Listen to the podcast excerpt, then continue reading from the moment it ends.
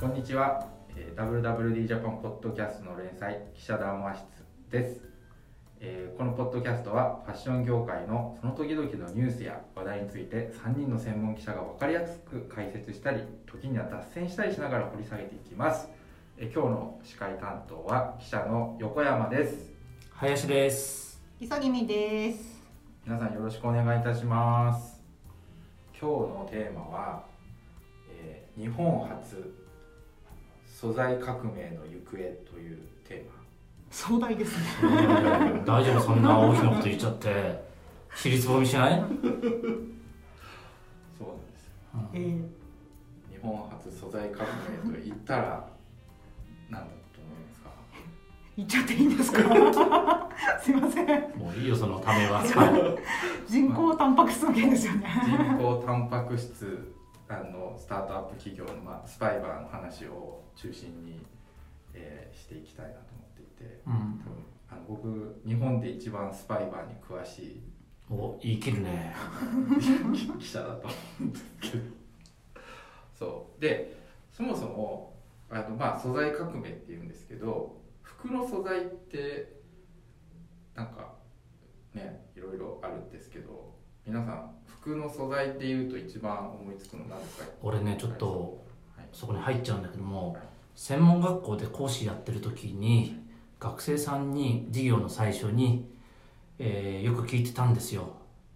あなた着てるその黒いシャツ素材は何ですか？あなた着てるその赤いシャツ素材は何ですか？って。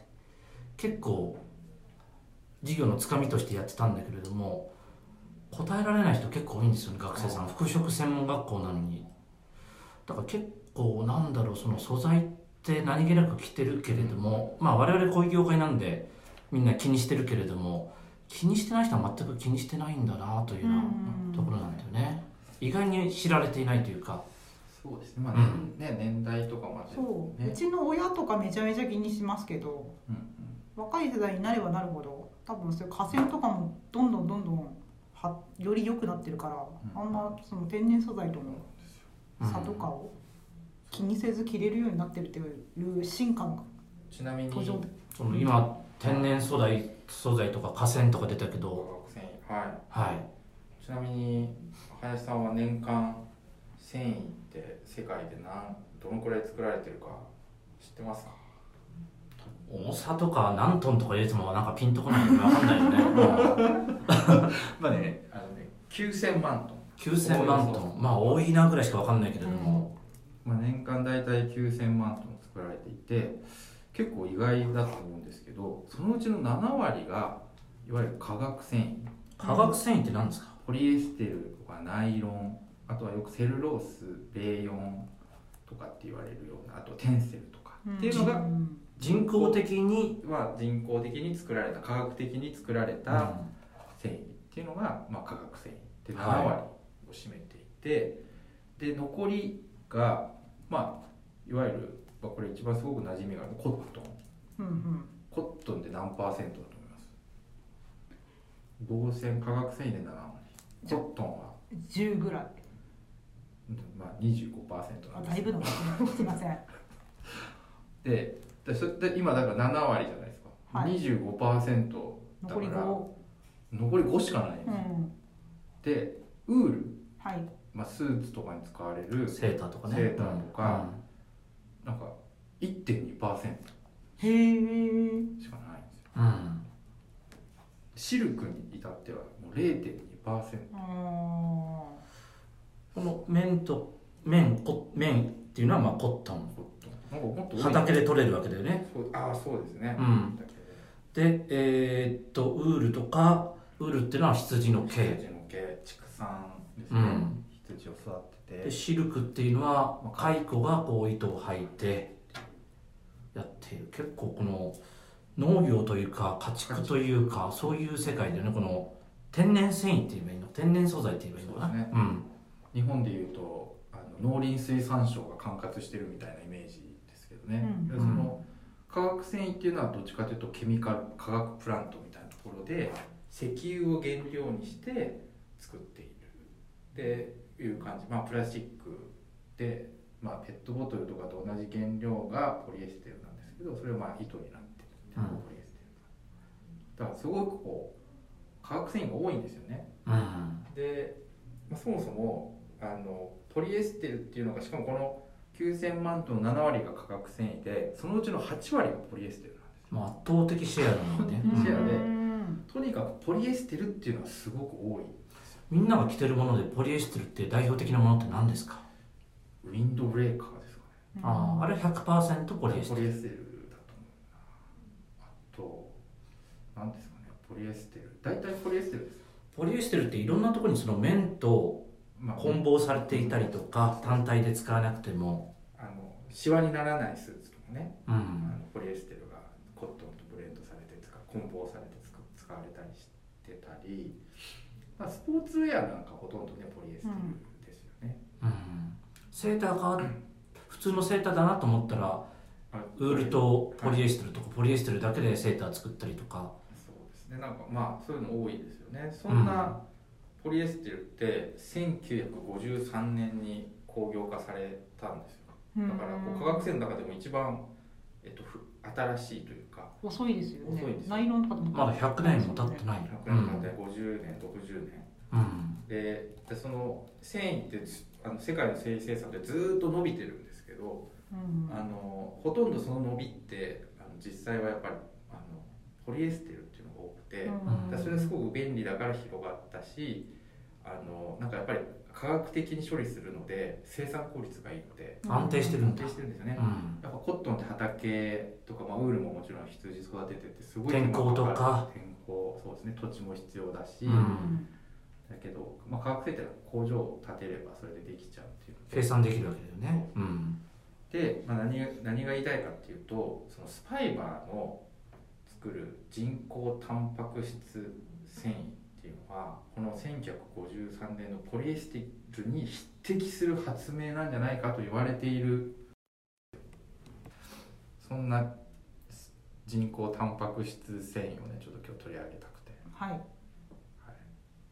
スパイバーって皆さん知ってますか？存じ上げてます。どういう？何山形県に本社がああって。そうそう。ああすごい。よく知ってるねで慶応大学の研究室を出られた関山社長が創業して。おそらくアラフォーまだ30代ですか？30代ですね。若手起業家。若手起業家。うん。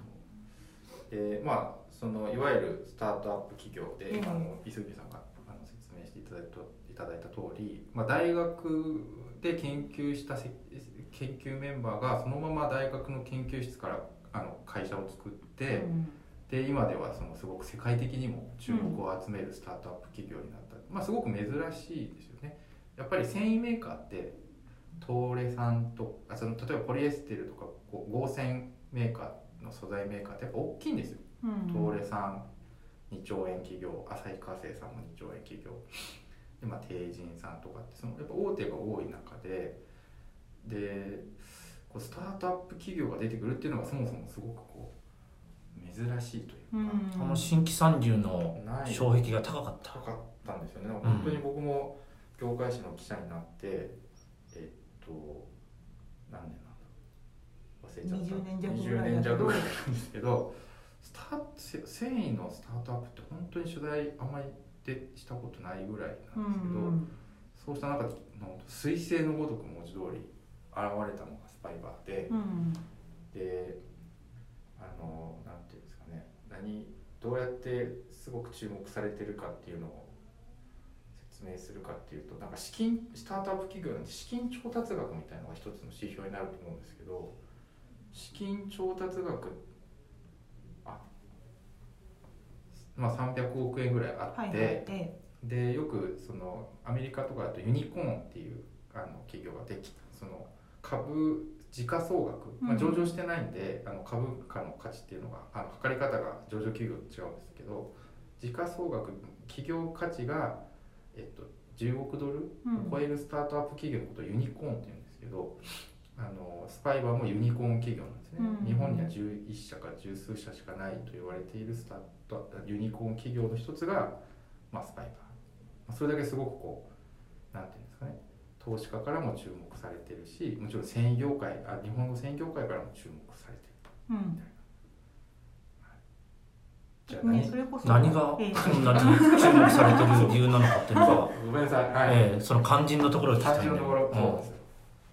で何が注目されてるかというとまあそ原料がじタンパク質を使うっていうところがやっぱ今の時代で大きいのかなと思っていて例えばそのポリエステルってやっぱ原料石油なんですよ。ね、うん。じゃあタンパク質って英語で言うとプロテインなんですけどはい。なんていうんですか？みんなよく飲んでますよね。あのね筋トレです。そう。が まあそれだけのイメージないよ。タンパク質って。いろいろ。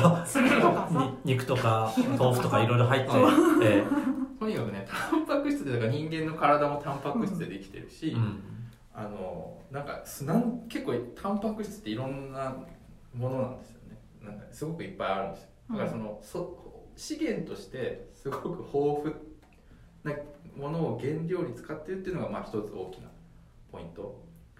で、まあ、二つ目はそのあのあれなんですけどその、まあ、3つポイントがあって一つはだから石油を使わない。二つ目が、えっと人工タンパク質っていうぐらいぐらいなんでそのゼロからあの設計するんですよね。素材のあなんかこう、まああゲノムをゲノムみたいなところを、うん。そうなんかこう DNA からデザインするみたいなところがあって、つまり何かっていうとその一つのタタンパク質からあのポリエステルみたいなものも作れるしカシミヤみたいな糸も作れるしはたまたすごい硬いプラスチックみたいなものも作れると言っても過言ではない。あはい。洋服の生地だけじゃないんだ。けじゃだなくて、うん。結構あの自動車メーカー向けになんかこうなんて自動車のパンパーっていうんですかね。そういう躯体というかそう躯体とかうんも作ってたりとか、へ結構水面下っていうか水面下じゃないとは思うんですけどいろいろ作ってるみたいなんですよ。だって自動車メーカーも結構注目してる、でもせんやっぱアパレルが今一番成功してるんですよね。だからそのなんていうんですかね。例えばすごく分かりやすく言うともちろんあの先ほども言ったコットンは畑から作るしウールっていうのは羊さんから作るじゃないですか。でポリエステルっていうのは巨大なケミカルプラントで作るんですけどそれぞれこう全然作り方が違うのにその人工タンパク質素材の場合はもうぜ全部それがあの作ろうと思えば作れる。うん。可能性を秘めてる。万能なんだ。万能素材みたいな。うん。いうところでで、まあ、スパイバーが一番最初に注目されるきっかけになったのがあのゴールドウィンさんある。3つ目って言ったっけ？あ三つ目。三つ目。あ 三つ目。あ三つ目があの、まあ、今の2番目とちょっと関連してるんですけどあの非常にこう、まあ、そういうこうラボレベルでまずなんかなんか設計しその後こうすあの高分子っていうかい糸にしたりプラスチックにする時のプロセスが発酵発酵発酵なんですよ発酵って何なんだ英語で言うとブリューあブリュードブリュー、うん、ブリュードってブリュードプロテインっていう名前なんですけど発酵なんですよねで発酵ってすごくエネルギーをあまり使わない生産プロセスなんですよねビールとか同じビール工場とかと同じようなあ発酵ってそんな発酵。菌がやってくれる菌がやってくれるからうん。熱をあんまり使わないみたいなんですよね。へえなんかだからこう非常にこうなんていうんですかね。あの地球に優しいでまあもともとタンパク質から作ってるから、まあ、地球に帰るし地球に豊富にあるタンパク質を原料にして地球に帰る。で最後は地球にまた戻してうんも、帰るっていうのが優しい。し、作る時にもエネルギーを使うのが少ないっていうところがまあ大きな特徴。いいことだらけだ夢ねのようです夢の繊維と言われてる。なんで人工クモ糸って呼ばれてんの？あなんかそうそう。それが、えっと、そのスパイバーが注目を集めるきっかけになったのがあのノースフェイスを日本で作ってゴールドウィンさんとあの共同で開発したムーンパーカーっていうそのムーンパーカーの意味は空にもあ空じゃ月にも着ていけるジャケットっていう意味で名付けられたみたいなんですけどそれを発表した時に月にもつあのいけるすごい強靭な繊維でそれを雲の糸をあの伝子を参考にして作った糸っていうので人工クモの糸っていうことですごく注目を集めたあのですよね。それがまあ一つのきっかけであのすごく大きな話題を。雲の糸のあの昆虫のクモの糸。うん。はい、あのの遺伝子。クモの糸ってすごくなんか強いらしいんですよまあ、自然界で自あるもの然界最強の繊維と言われている、うん。はい、なんかあのあんまり話長くなっちゃうんで短く。あのねじクモの糸って結構あの世界中のあのなんかいろんなところが人工クモの糸を結構みんな作ろうとしてたんですよ昔。うん。でえっ、となんだっけ。あのほらアメリカのうんななんかなんだっけダプラっていうあの軍の研究所みたいなのがある。すごいハイテク研究所なんですけどそこもあの巨額のお金をええ。投下して人工の雲の糸を作ろうとしてだけど結局うまくいかなかったんですよ。うん。でそのぐらい雲人工の雲の糸ってすごく実はあの注目されてたんですよね。でそれがなかなか、ね、商業化できなかったのが、うんあのスパイバーっていうなんかそのスタート大学から出てきたスタートアップが商品化するっていうので繊維の研究者の人たちもすごく注目してたというのが、まあ、それがそのゴールドウィンの雲の糸ってういうのでん一躍注目を集めたという感じですね。なんか長年そのみんなが注目してたっていうのは私今年の年明けにうん20年前の WWD をアーカイブをめっちゃ読み込んでいた時期があって所要があって。はい。はいなんかそうしたら繊維関係の東レとか帝人とかの方たちが喋ってるページだったと思うんですけどもなんかそこでこれからどんなことしたい年始の年始にあたりみたいなページだったんですけど、うん。これからどんなことしたいですかどんな繊維業界にしたいですかみたいな記事を読んだら人工タンパク質を事業化したいみたいなことが書いてあってうん。いつぐらいの記事なのかな？本当2000年の1月とか。ああちょうど20ちょっとびっくりして。東レとか。確か帝人か帝人とか旭化成かどちらかの方だったと思うんですけどだから私も本当にスパイバーって2017年ぐらいに彗星のごとく現れたように感じたんですけどあこれはもう繊維業界全体としてみんながああこういうものができたら世の中にとっていいのにって思い続けてきたものだったんだなまあそうですね今話聞いて思ったんだけれども雲の糸じゃないですか。雲が雲の巣作る雲の糸、でやっぱりそのさっきシルクの話出たけれどもあれって蚕がうん。うんはい糸だよね、はい。で、えーさっき磯君さんが昔そういうことを語ってたという東レだとか、えー、帝人？旭化成だった。旭化成もともと100年ちょっとぐらい前にそのどういうふうに創業したかっていうと人工で絹を作る。そうあそうなん。ですよね、のっていうのがそもそもの確かに。発端なんだよね。だから、えー、帝人帝人って何の略かというと帝国人造剣士。そうです帝国まあ明治時代明治時代大正か？うん。わかんないけどそれぐらいの時だからまあ帝人っていろいろ帝国っていうのを使って帝国人造人が作る絹の糸で剣士。昔はその、えー、A4 のことを人権人が人と絹と書いて人権人造の絹の糸というふうに作ってたのが日本のこの、えーその化学繊維メーカーの創業なんだよね。それそうですね。100年以上経って今度雲。蚕から雲になっている、うん、昆虫ウォーズ。昆虫ウォーズ。一部の。一部の地球最強。やっぱりでも入るところ戻ってくるとか一緒なのかなっていうよううな、んその100年前の技術と今の技術は、ま、全く違うだろうけれども、うん、やっぱり自然って偉大なんですね。偉大なんだね、うん。原点はうん。そこにあると。そうですね。なんかこう結構地球最強ファイバーを巡るええ。虫たちのバトルって結構 記事書かれてましたよね。あって。ええ。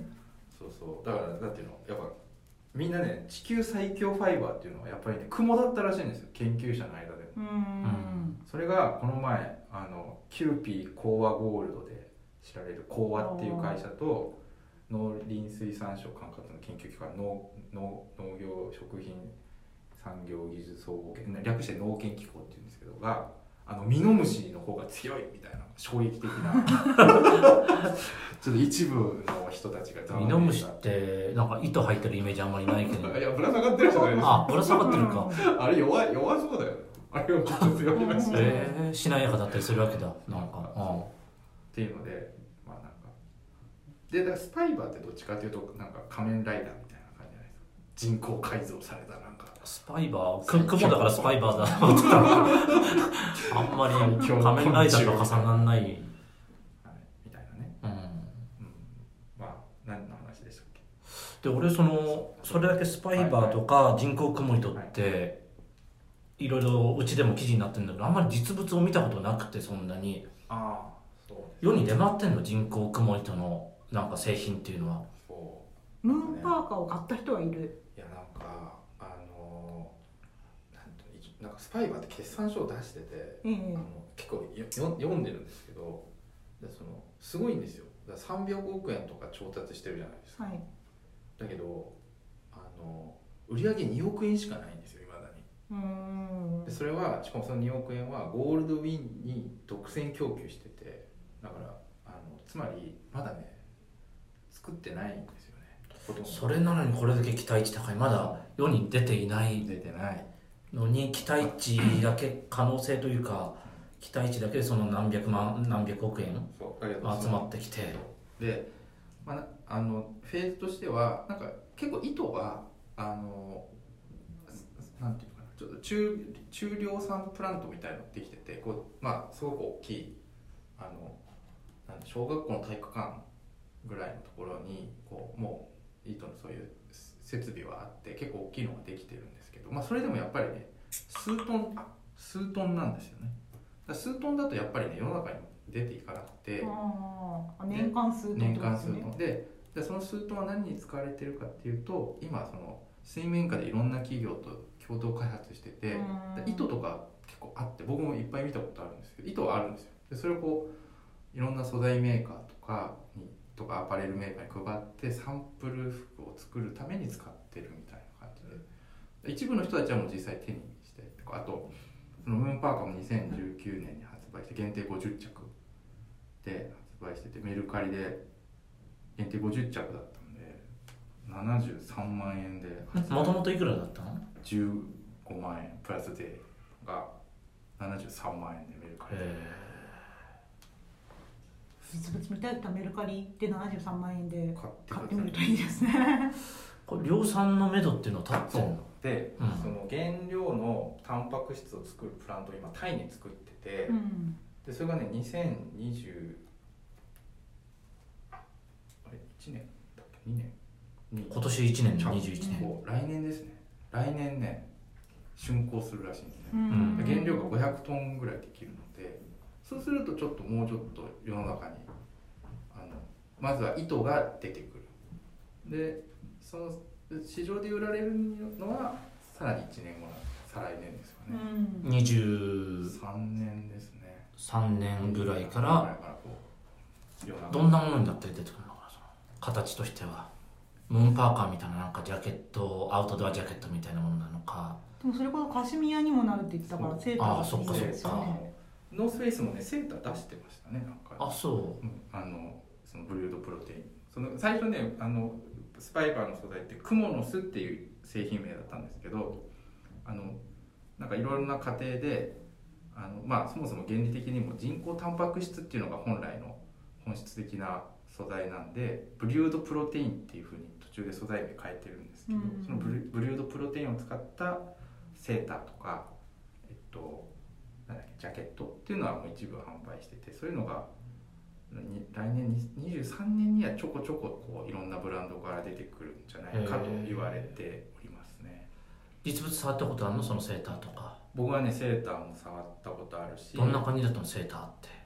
いや本当にウールのセーターと変わんないの？あのーカシミヤってちょっと触るとカシミヤなんだ。しっとりししてっるとりしてる。うん、柔らかくてね。うん。カシミヤっぽかったですね。へへえなんでしょうだからカシ軽いんですよなんか結構こう肉厚のセーターだったんですけど軽くてなんかなんかそのああんまりなんなんかちうんなんかそのユニクロさんのカシミヤのセーターあるじゃないですか。えあれと同じぐらいのクオリティでした。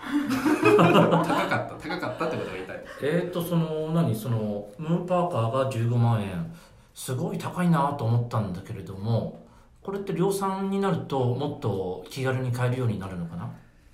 そうね。なんかあのその関山社長に何度か僕もインタビューしたことあるんですけどまあその高級素材を作りたいっていう感覚じゃなくてなんかイメージ的にはあのさ最終的に20年後10年後にはあのナイロン繊維。はい。今大体2 3 0 0 0万トン世界で作られてそれと同じぐらいのボリュームを作りたいって言ってるのでだからナイロンみたいなイメージなんですよね。そんなに高いものじゃなくて、うん。当たり前のまあ、それこそスポーツウェアとか普通に使ってるよね普通のカジュアルウェアなんかナイロンは。だからそんなイメージなんですよね、うん。だからい今はまだ量が少ないで必然的にちょっと高くなってるんですけど最終的には値段もそんなに高くないっていうのが一つの考え方なのかなとはこれそのスパイバーが独占的にやってるわけ作ってるわけこれって。そう。で結構ねあのこのスタートアップ企業あの先ほども冒頭に申し上げたんですけどあのすごい珍しいんですよね。珍しかったんですよね。その素材のスタ繊維のスタートアップ企業っていうのは。でそれがやっぱアメリカのアメリカにもスパイバーみたいな会社ボルトスレッズっていう会社があってでステラ・マッカートニーとかパタゴニアと協業してるんですけど。そのやっぱりあのそのタンパク質の？あのそうですね。人工タンパク質素材。同じ人工タンパク質だ。うん。本当にスパイバーのライバルみたいな会社が、アメリカのサンフランシスコあなんだっけ。あそこのグーグルとかがある。シリコンバレー。シリコンバレーの近くで創業した会社。スタンフォード大学かなんかあ違ったかな。なんかとにかくそういう感じの。でそ、まあ、向こうはステラ・マッカートニーとかと組んだりとか、うんでそこもまあすごくあのなんていうんですかね。あのベンチャーキャピタルから巨額、まあ、かなり大きい金額の資金同じ2300億の資金調達してて注目されたりとかあと同じ人工タンパク質あでもねちょちょであとなんかキノコをなんかキノコの菌糸ええ。なんかを使ったレザエルメスがーエルメスに採用されねた。それもえっと一応マッシュルームレザーって言マッってたっけ？シュルームレザー、うん。それもあとボルトスレッズが一応こう代理店っていうんですかね、まあ、窓口なのか一応やってるという形で持ったりとかしててすごくこう急にね世界中でそういう素材のスタートアップっていうのがあの出てきてるんですよね。ああの日本だけじゃなくて世界的にあの出てきてるという。世界的になんかそういう潮流が出てきてるんですよ。うん。横野さん最初に言ったその素材革命みたいなも素のが材革命世界中で起こっていてあの素材の構成先ほど圧倒的にポリエステルが現状シェアが大きいと言ってたけれどもそういったものだいぶ変わってくるだろうといずれそうですね。だからその本当になんていうんですかね可能性としては非常にさまざまな可能性があってで人工タンパク質っていうこと自体はすごくいろんあの注目されているあの技術なのでそれが今世界的にどんどんこう増えてきて今まさになんか新しい素材革命。環境にも割といいと環境負荷が少ない。うんまあなんかやっぱそこがだから大きなあの原動力になってるのかなと思います、うん。サステナビリティ地球環境に優しいっていうところがやっぱりそれが広がる原因なのかもしれないですねうん。でちゃんと環境に優しくてなおかつこう均質に作れるっていうのはすごいことですね。すごいことですね、うんなんか人工タンパク質素材ってなんかいいことずくめな今のところ感じはしてますよね。うんじゃあこれで医療品のサステナビリティにもつながってくるだろうなっとてくるし、うん。やっぱ日本初っていうのがやっぱすごくこう日本初でまあすごく世界に広がるポテンシャルがあるっていうところは期待が持てる期んじゃないかと待が持てる、うん。すごく明るい話だし、いいうん。うんなと思いますよね。うんから合成してるってことは普通にこう工場でアミノ酸と何かを混ぜますとかそういうことやってるんですか？そうなのよくそうなんですよ。ん。なんか工場行くとなんなんなんかすごいなんかロボットアームが、うんなんかピヨンピヨンみたいにやってるんですよ。でこれ何してんですかってうん。DNA をなんかなんとかしてますみたいなわかんない。なんとかじゃわかんない。けどよくわかんない言っちゃ言ってることが時々ちょっとよくわかんないんで専門的すぎてうんこれでなんか DNA をデザインしてますみたいなででその DNA をデザインするのすごい大変なんであのいっぱい作っていっぱいどんどん改善しなきゃいけないんでもうあのロボットでやらせてるみたいな。昔は試験管でこんなんかやってたのがあ雲をなんかすりつぶしていっぱい殺してたらしいんですけどあそうやって DNA を分析したんですね。抽出したんです。うん今はもう全部ロボットがなんかなんかやってんで。うんでなんかその発酵ももうなん円柱のビーカーみたいなところがなんかボコンボコンボコンボコンなんか攪拌みたいなのしていやこれで発酵させてますみたいな、うんまあでもお味噌作る時も混ぜたりしますもんそうねそう。なんかいね化学繊維ってなんか巨大ななんか川崎とかのねええ工場コンビナートですよコンビねナートでなんかなな中で何が起こってるのか素人には何もわからないなけどなんか管でなんかなってるみたいな。ボコンこれこれで作れんのみたいな。作れるんですみたいな。へえ。こうやって時代は変わっていくんですね。うーんなんか。えなんか私があの2000年の WWD を見たらそうやって書いてあったように横山さん的にこれから20年後の繊維の世界はどうなってるとかはどあのようにいい分析してる質問んですかね。ああえそれで締められるね。うん。締められないか。じゃあうんなんかなんか前ねあの同じことを、ええ。あのその関山社長に聞いてへえと思ったんですけどなんかなんとなく僕の記憶違いの可能性もあるんですけどあのだからちょっと間違ってる可能性。てないかもしれないということですあなたはどう思う？横山はどう思う？あの俺が？うん。関山さんじゃなくて。うんまあ何も変わってないと思いますけどね。なんで？でちゃぶ台ひっくり返したの今までの話何だったんだよ。いやなんかいそれはねいい意味でも悪い意味でもあの両方あって、うん。そのへえと思ったのがそのなんていうんですかね糸あの作り方全然違う糸じゃないですか。だけどあなるほどと思ったのはそのいポリエステルを作っ作るとかなんかこうすなんていうの機械設備とかあと紡紡績とかあとその洋服になるまでで糸から生地になって洋服になるじゃないですか。そのその設備全部使えるらしいんですよね。あ全国雲の糸既存の既存の設備を使えるっていうとことは言っててそういうふうにあの全くゼロからだとなんか全部作り直すっていうことじゃなくてうん今ポリエステルを作ってるの生地作ってるような食器も使えるしそれ全部入れ替えるみたいなふうにはしてないっていうのが一個あって、うん設備が使えるっていう意味でもまあそのなんていうのその糸になった後の工程っていうのはあんまり変わらないいい意味であそういう意味で変わらないという表現だったんですね。ということですね。新しい糸ができるとあの僕そのスパイバーが出てきた時にあのある大手染色メーカーの人にあのちょっとほらああいうベンチャー企業ちょっとうさんくさいじゃないですか。あのアメリカのセラノスっていうこのえなんかすごい注目を浴びたベンチャーが全部嘘だったみたいな今裁判沙汰になってるんですけどさ詐欺だみたいな感じで、なんかい一度一滴で遺伝子をなんか調べられるっていう、でなんかちょっとどうなのかなと思ってそのそのゴール結局ゴールドウィンにに最後洋服になるまでに間を通る染色メーカーに聞いたらその染色メーカーの人もいや今まで染色メーカーってあの化学反応させて色つけたりするので、はい。結構分析するんですよね素材を。さすがに全然違う。みたいな、えこんな繊維見たことないですみたいな。だから全部上染染料とかせ全部変えなきゃいけないしその設定も、うん、全然違うらしいんですよ。変えなきゃいけないって話にならないですか？あいやそのなんていうの？せ設定？ええ。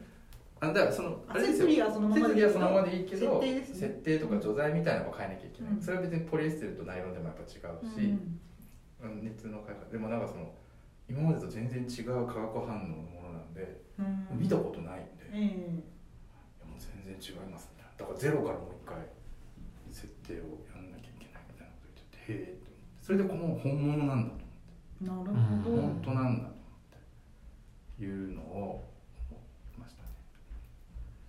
で余談なんですけどやっぱりあのすごいじゃないですか。スパイバーって。ですごいなと思ってたんですけど関山社長は慶応幼稚舎なんですよ。でそのすすごい人たちが集まってるんですけどみんなねこれ幼稚舎グループああ幼馴染なんだなんか幼馴染というかそう幼稚舎からの。そうう。ん。でも株主とか見てもなんかそのか軽井沢で元楽天から独立して風の工学園学校作る人。学校を作ってるうん北条北条直樹さんっていう人がか大株主に名を連ねてるんですけどその人はって言ったらやっぱ慶応の幼稚舎の時もみたいな。なるほど君高い強いですね慶応幼稚舎ママフィアっていうんですか。そういう一端を感じましたね、まあ、その生まれた時からちょっと僕なんかとは違う。な何の話？ねこれお終われんの？は終わり。ええ。えというちょっと小話も最後差し込んでただなんかあのさえもういいですか？時間今何分？なんかねそう。あと最後ちょっと言っておきたいんですけど解雇も今あの実ははい。あの革命が起こっていてスマート解雇になるスマート解雇養蚕ってあの解雇を養うって養蚕って今まで農家がこうやってて大変だったんですけど、うん。それがなんか九州、えっと、熊本のなんか求人広告会社が突如20億円ぐらいかけて45年前になんかスマート養蚕ファクトリーっていうのをいきなりなんかいきなり作っちゃって。ええーみたいな感じでもう。でその工場一つで日本ってあの群馬県でいっぱい蚕うんシルク作ってる蚕作ってるんですけどその工場があったから。そうそうそう。とその群馬県一軒分の蚕をそのスマ熊本のスマートファクトリー一つで全部できるみたいな。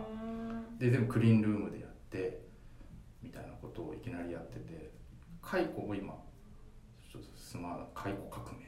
何がスマートなの？あの全部あのなんていうのあの冷暖房完備で飼料も人工飼料で育てるの難しかったんです。クリーンルームで桑の葉食べてるわけじゃないんだ。あクワノハを使った人工飼料みたいな。うん。天然の飼料だとやっぱりねその結構なんか上下しちゃうらしいんですよね。あの蚕の品質が。うん。それを一定にするために人工飼料を使うんですけどしかもそのクリーンルームでなんかね冷暖房も完備でみたいなところにこう蚕やってて。っていうのがすごく突如現れて。でなんか本当にいいきなりだったんでみんなびっくりしてたんですけど、まあ、農農林水産省も今すごい積極的にバックアップして、で農水省のプロジェクト名があの産業革命っていうあ大きく出ましたね。のそうそのよ あの蚕の蚕ってあの産ってあ養言うん。ですよ蚕の産養蚕あで産業革命ー。親父ギャグかな。えーいろいろ出てくるんだねでもね。そういう一番古いと思ってた養蚕でも。養蚕うん。蚕って家畜と歴史で犬の次に古いと言われて4000年の歴史がうん。あって品種改良されまくってるんですけどそんな蚕もまたねすごいなこの10年なんかすごい急になんか今まで変わってなかった。素材革命が進んでると。進んでるという。ような話でところでよろしいでしょうか、はい。ということで今日のあの終わります。ありがとうございました。ありがとうございました